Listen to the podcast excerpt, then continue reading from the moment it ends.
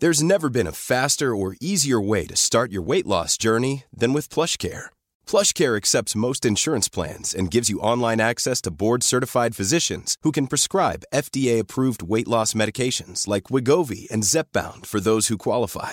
Take charge of your health and speak with a board-certified physician about a weight loss plan that's right for you. Get started today at plushcare.com slash weight loss. That's plushcare.com slash weight loss. plushcare.com slash weight loss. Even on a budget, quality is non-negotiable. That's why Quince is the place to score high-end essentials at 50 to 80% less than similar brands. Get your hands on buttery soft cashmere sweaters from just 60 bucks, Italian leather jackets, and so much more. And the best part about Quince, they exclusively partner with factories committed to safe, ethical, and responsible manufacturing. Elevate your style without the elevated price tag with Quince. Go to quince.com slash upgrade for free shipping and 365-day returns.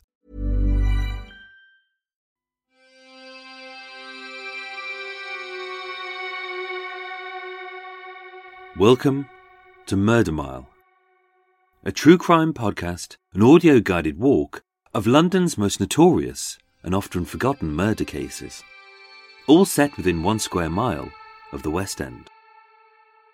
Today's episode is a guided walk of one of the West End's most shocking murder cases, which is also one of the saddest. As although there's no mystery over who killed who, this needlessly cruel death will make you question who the victim or victims actually were. Murder Mile contains vivid descriptions, which may not be suitable for those of a sensitive disposition, as well as photos, videos, and maps, which accompany this series, so that no matter where you listen to this podcast, you'll feel like you're actually there. My name is Michael. I'm your tour guide, and this is Murder Mile. Episode 3 The Bedfordbury Baby Batterer.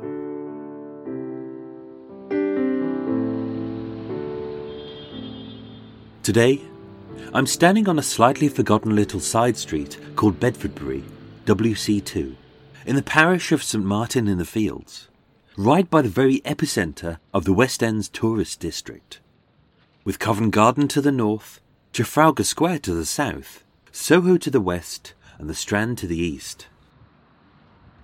And regardless of whether it's day or night, this area bristles with a throng of tourists, taxis, and transparent ponchos, bus tours, Boris bikes, and good old British bobbies, buskers, beggars, and of course, the scourge of modern day street performers floating Yodas. And yet, even if you've lived in London your whole life, it's unlikely you've ever been down a street called Bedfordbury, let alone seen it or even heard about it. And why would you? At just 460 feet long and 30 feet wide, the street is flanked on either side by an unremarkable mishmash of disjointed architecture, with listed buildings nestling next to modern monstrosities, an office space squeezed into whatever space is free behind the back doors of the English National Opera. And yet, at either sides of the street, people pass, but no one seems to walk down Bedfordbury. It is a distinctly desolate feel, and its design seems deliberately vague, almost as if it's trying desperately hard to hide from its own cruel history over 100 years after the violent death of Thomas James Mills. Situated at the street's south end, near the junction of Chandos Place, snuggled between the Pot restaurant at number two, the Lemon Tree Public House at number four, and just a spitting distance from the Charing Cross Road police station, sits number three Bedfordbury. A five story townhouse with seven bedrooms, three bathrooms, and three kitchens, which recently sold for £2.5 million. Its fortune in 2017 very much on the up, a far cry from the rancid rat infested hovel that it once was. In 1901, as Britain was crippled by yet another Boer War, was gripped in a state of national mourning after the death of Queen Victoria, and at around the time that little Thomas Mills's tiny lungs breathed their very last breath. Bedfordbury was widely considered one of the worst Victorian slums in London. It was famously chronicled by George Augustus Sala in Twice Around the Clock as There is a wretched little haunt called Bedfordbury, a devious, slimy little reptile of a place, whose tumble down tenements and creaking courts spume forth plumps of animated rags, such as can be equalled in no London thoroughfare. I don't think there are five windows in Bedfordbury with a whole pane of glass. With nearly 300 tenants, lodgers, and squatters crammed into just 24 houses, none of which had electricity, gas heating, sewage, or running water. And the other properties on the tiny side street, including two slaughterhouses, five brothels, and six public houses. Bedfordbury was the epitome of inner city squalor. And number three was a prime example. So much so that just a few years after the brutal death of two year old Thomas, the building was demolished. In 1901, 19 tenants from five countries lived in four cramped flats at number 3 Bedfordbury. Nine on the first floor, four on the second, three on the third and fourth, with the top floor vacant as the roof had caved in many years earlier and was left unrepaired by an uncaring landlord. The conditions were squalid, the stench was fetid, and inside everywhere was damp, dark, and dank. As with each row of houses, separated by a thin alley, some, like Bridges Place, just 16 inches wide. Even on the brightest of days, sunlight rarely shone into their homes, as they were cast into the eternal shadow of gloom. Three of those tenants lived in their flat for just a few months, and none of them would ever return.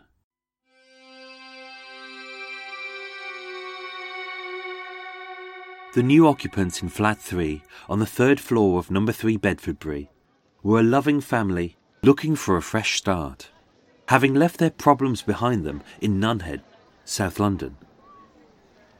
Although cramped and squalid, the flat was within walking distance from Covent Garden Fruit Market, where James John Richardson, the 41 year old co tenant, had recently accepted a porter's job, hoping that one day he could finally afford to marry his fiancée, 30 year old Lavinia Mills, as well as spending more time together with their two year old son, Thomas James Mills. Although big, burly, and solidly built, James Richardson found work hard and the hours long, often starting well before dawn and rarely finishing until after dusk. A back-breaking job, which he undertook every day of every week in every weather, simply to earn enough money to feed and clothe his family. So much so that most evenings, James would return to their tiny squalid flat exhausted. His hard work repaid by just a few coins to cover the rent, a loaf of bread, a small sack of cast off fruit and vegetables, and even if he couldn't afford it, a little toy for his beloved son Thomas. By all accounts, James was a doting father who loved his family with all of his heart. But as hard as he strived, for as long as he tried, his body simply couldn't cope. And before too long, he'd return home all bandaged, limping, and broke. Sadly, in 1901, there was no such thing as sick pay. So if you didn't work, you didn't earn. If you didn't earn, you didn't eat. And if you didn't eat, you couldn't work. It was a vicious circle where the rich got richer and the poor got poorer. Until the day that, hungry, homeless, and broke, they would either freeze, starve, or drink themselves into an early grave. And so, as James lay there, his pain growing greater as his back got slowly weaker, the bills began to pile up, his mood began to dip, and as hard as he strived to keep them at bay, his demons resurfaced. being the mother to a restless two year old. Lavinia Mills already had her hands full as she held down three jobs to cover the costs as James's infirmity increased. Some of the other tenants at 3 Bedfordbury housed lodgers to supplement their meagre income. But with James's bouts of melancholy becoming more frequent and a crying child to contend with, there was barely enough space for the three of them. And so, as unskilled labour, Lavinia was part of an army of working class piece workers who undertook an endless stream of monotonous roles, whether stitching, peeling, sorting, or shoveling, for very little pay and rarely in the same part of the city. And before too long, Lavinia was holding down five jobs, not only to support her ailing husband, not only to feed and clothe her son, but to keep all three of them away from the workhouse. Passed by wealthy members of the British Parliament following a backlash by middle class taxpayers who felt that they were subsidising the lazy, feckless working classes to sit, drink, and breed. The Poor Law Amendment Act of 1834 saw that illegitimate children, those born out of wedlock like Thomas Mills, were the sole responsibility of their mothers. If their mother, whether working or not, failed to provide the basics for her child, such as food, warmth, or shelter, she'd receive the dreaded knock at the door by the much feared beadle of the parish, like Mr. Bumble in Oliver Twist, who'd rip the fretting and wailing child from its mother's arms and drag it to live its short and miserable life in the workhouse. In London, by 1901, the mortality rate for children such as Thomas was 74%. Three out of every four infants died before they reached the age of five. But inside the workhouse, which was little more than a pauper's prison, where you were punished simply for being poor, each child was subjected to long hours of manual labour, a strict code of conduct, daily beatings, and was fueled by a bland diet of hard bread and watery soup. Therefore, many infants died of neglect, and the workhouse death rate steadily rose to over 90%. And so, impoverished and with debts stacking up, Lavinia had no choice but to work twice as hard.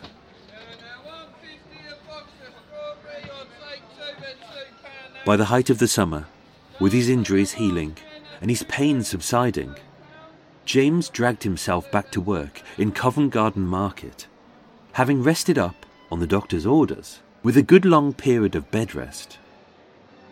But now, James was different. James had changed. With his face being so sullen his movements clumsy, his eyes all glazed, raw, and etched with an unusual yellow hue. His pain was masked, but now his agony seemed greater than ever, as weeks of immobility and infirmity had physically helped him recover. But mentally, amidst the damp, dark, and dreary walls of his cramped cold flat, with no sunlight to soothe his nerves nor quell his temper, he lived in the shadow of eternal darkness, day after day, night after night, until slowly his black moods returned. A few months earlier, on the day after they'd left Nunhead, carrying just three bags of clothes, a small handful of personal possessions, assured that this was the fresh start that the family needed a new job, a new flat, and a new life. With his mood up, their spirits high, and the jagged razors across his wrists slowly beginning to heal. It was then, with tears in his eyes, that James promised his beloved wife and son that he would never drink again. Not one drop of alcohol would pass his lips. This was the promise he had made to them, and he remained true to his word. It's that time of the year Your vacation is coming up. You can already hear the beach waves, feel the warm breeze, relax, and think about work. You really, really want it all to work out while you're away. Monday.com gives you and the team that peace of mind. When all work is on one platform and everyone's in sync, things just flow wherever you are. Tap the banner to go to Monday.com. Many of us have those stubborn pounds that seem impossible to lose, no matter how good we eat or how hard we work out. My solution is PlushCare. PlushCare is a leading telehealth provider with doctors who are there for you day and night to partner with you in your weight loss journey. They can prescribe FDA-approved weight loss medications like Wegovy and Zepbound for those who qualify. Plus, they accept most insurance plans. To get started, visit plushcare.com slash weight loss. That's plushcare.com slash weight loss. Here's a cool fact. A crocodile can't stick out its tongue. Another cool fact, you can get short-term health insurance for a month or just under a year in some states. United Healthcare short term insurance plans are designed for people who are between jobs, coming off their parents' plan, or turning a side hustle into a full time gig. Underwritten by Golden Rule Insurance Company, they offer flexible, budget friendly coverage with access to a nationwide network of doctors and hospitals. Get more cool facts about United Healthcare short term plans at uh1.com.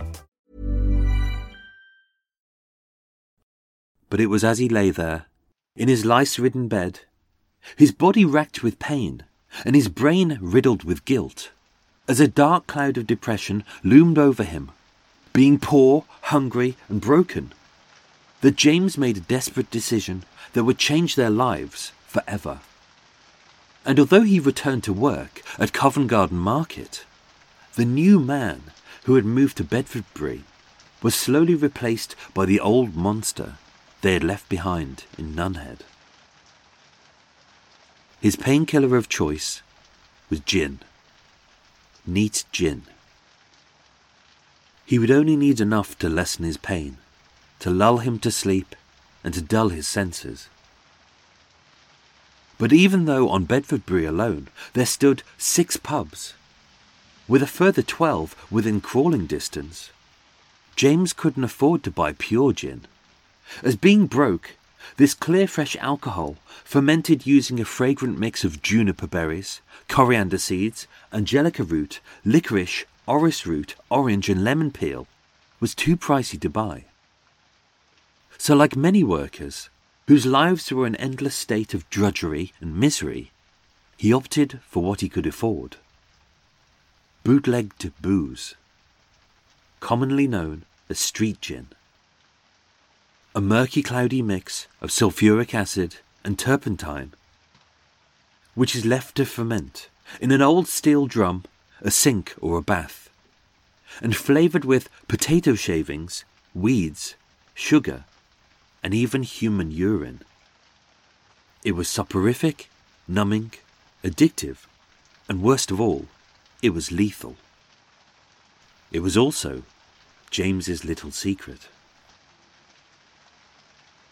According to Lavinia's testimony at the trial on the 21st of October 1901, John James Richardson was a good man, kind, warm, and caring.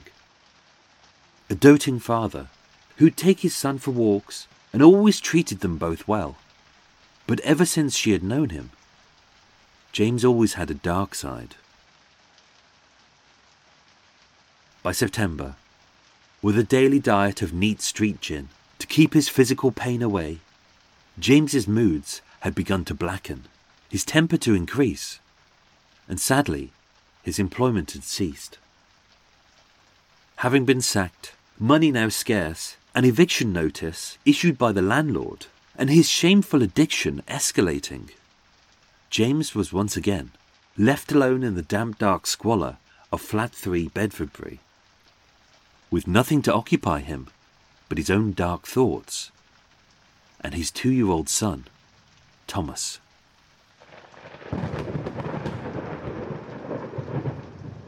Thomas hadn't slept in days, as with his nose wheezing, his lungs rasping, and his throat red raw, his bout of the croup got steadily worse. Exacerbated by damp walls, dirty floors, unclean water, and a severe lack of nutrition. The only silence they'd ever receive in those last few days, as the incessant tears of the sickly tot rang in their ears, was when he would cry himself to sleep, exhausted. On the morning of Saturday, the 5th of September, 1901, as Lavinia caught a few short hours of sleep before the first of her five jobs, and as James took baby Thomas for a stroll, a new toy in hand, hoping that the mix of fresh air and playful distraction would soothe his sickly son. She was awoken by a dreaded knock on the door. As she opened the door, standing before her, with papers in hand, a policeman by his side, and a long list of unfit, unmarried mothers whose sickly children were destined to spend the rest of their short, hard lives picking oakum in the local workhouse, stood the beadle of the parish. An hour later, James had returned, and the beadle had gone. But he would be back. The last time Lavinia saw her son alive was at 9 pm that evening, as he slept soundly in his cot, his little chest rising, falling, and rattling with every exhale his cheeks flushed from the strain of crying. At the table sat James, eating a meagre supper, cutting up a few tatty leftovers, having fed his wife to be and son first. But that night, his eyes looked odd, stranger than usual. Their yellow glaze was red raw, with heavy dark circles forming beneath. She knew it wasn't just tiredness nor melancholy, as she'd seen that look before, a few months earlier, back in Nunhead. And as he sat there, knife in hand, slicing up a few small slivers of meat, she asked him directly, Have you been drinking? His answer, No. Lavinia left for the last of her five jobs just moments later heading out to earn hardly enough money to cover the cost of more medicine to make her son well again. Therefore, the following is based on eyewitness testimony given at the Old Bailey by the neighbours and those who attended the scene at number 3 Bedfordbury. At a little after 9:30 p.m., Mrs. Trophinia Dimbleby, a widower living on the second floor, heard a banging a hammering, as she described it, a heavy thumping noise emanating from the flat above. A man's angry voice was yelling, and in the midst of it all, a small child was screaming. In court, she stated, I went up to ask the prisoner what was the matter. I knocked on the door. He said, What do you want? I said, If that noise continues, I shall have to speak to my landlord. I heard the child cry, and that is why I went up. But beyond the thick wooden door of flat three, the child's screams continued. The terrified wail of a two year old, echoing around the damp, dark walls of the stairwell. Louisa and George Chauvre, a couple living on the fourth floor, ran downstairs to intervene. In court, Louisa testified that I heard a child scream. I heard Mrs. Dimbleby go to the door. The noise continued, and the child cried again. I and my husband went down to the door. My husband knocked. But this time, James Richardson did not answer. The screaming had stopped, and the child was silent. Fearing the worst, George Chauvrier broke down the door but it was too late. James didn't notice George break down the door. He didn't notice him enter the flat, and neither did he notice George stop dead in his tracks, his lungs gasp and his mouth drop open in absolute horror. As standing over the armchair, James stood, his face etched with rage, his teeth gritted in frustration, and his body as naked as the day he was born. The room was silent, all except for the soft, heavy thud as James slammed his tightly clenched fists with all of his might, down onto the tiny lifeless body of his two year old son. James's trembling voice screaming, Will you be a good boy now? Will you be a good boy now? Will you be a good boy now? At 9:45 p.m., Constable Frank Hamilton of the Bow Street Police Station arrived at flat 3. The door was hanging off its hinges. James was partially clothed in a nightgown, and he'd unsuccessfully tried to wipe the child's blood from the armchair, the floor, and the wall. Between them, the tiny body of Thomas Mills lay. It took two men to restrain James, and six to hold him down as he was arrested. James was charged with the willful murder of two year old Thomas James Mills. To which he replied, I did it. I did it for the child's good. Still to this day, it is unclear what drove James to murder his beloved son. Alcohol, anger, depression, maybe all three. Perhaps, as James said, I thought I was doing it for the child's good, and that he was simply trying to spare his sickly child, born to an unmarried mother, from a short, miserable life in the workhouse.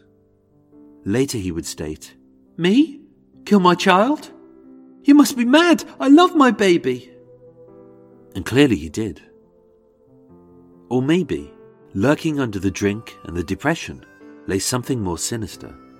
As he would later state, I thought the baby had a nerve. So I bit it through the mouth and on top of the head to do it good.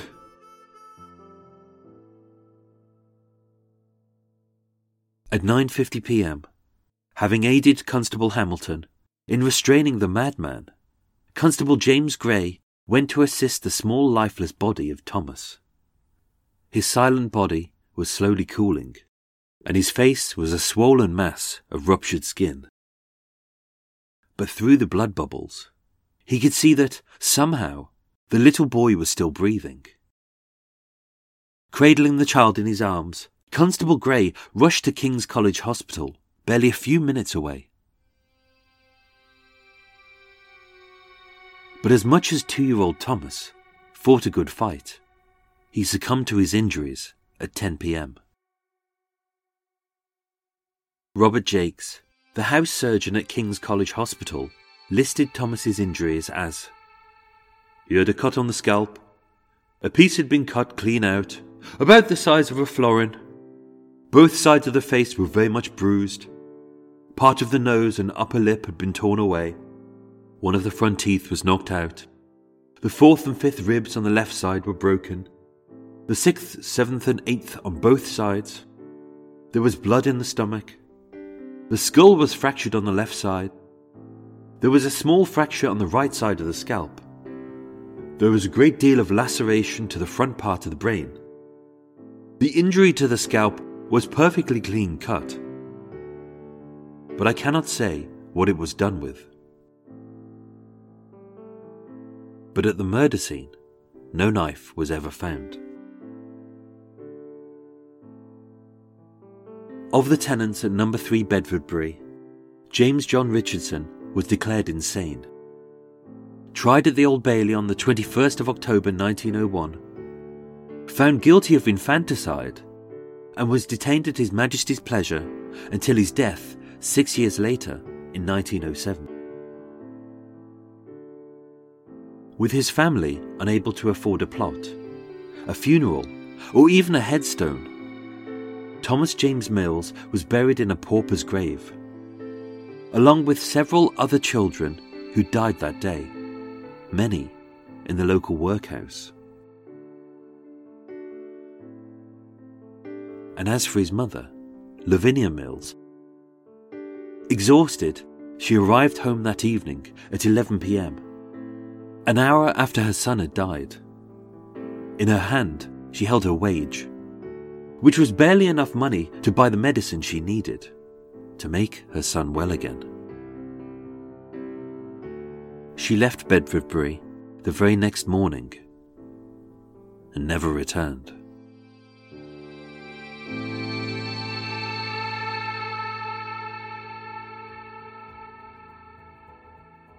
Ladies and gentlemen, thank you so much for listening to Murder Mile.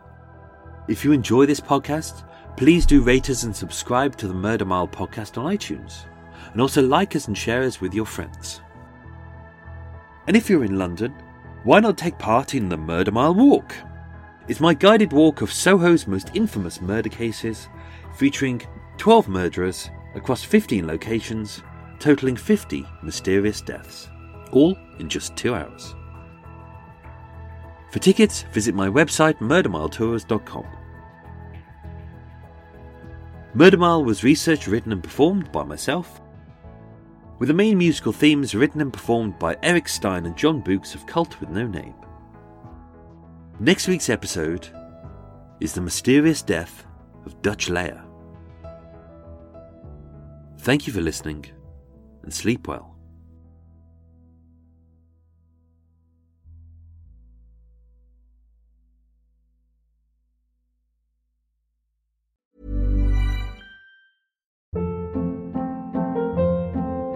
Hold up. What was that? Boring. No flavor. That was as bad as those leftovers you ate all week. Keke Palmer here, and it's time to say hello to something fresh and guilt-free. Hello Fresh. Jazz up dinner with pecan-crusted chicken or garlic butter shrimp scampi. Now that's music to my mouth. Hello Fresh. Let's get this dinner party started. Discover all the delicious possibilities at hellofresh.com.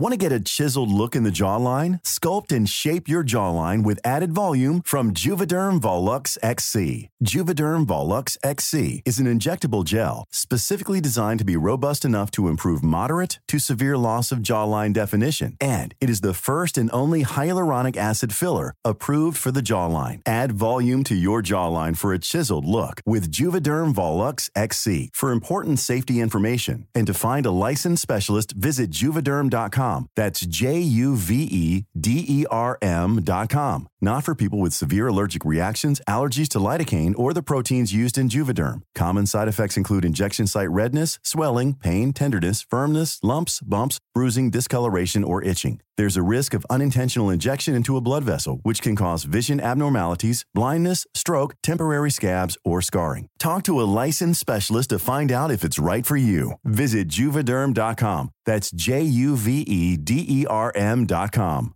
Even when we're on a budget, we still deserve nice things. Quince is a place to scoop up stunning high end goods for 50 to 80% less than similar brands.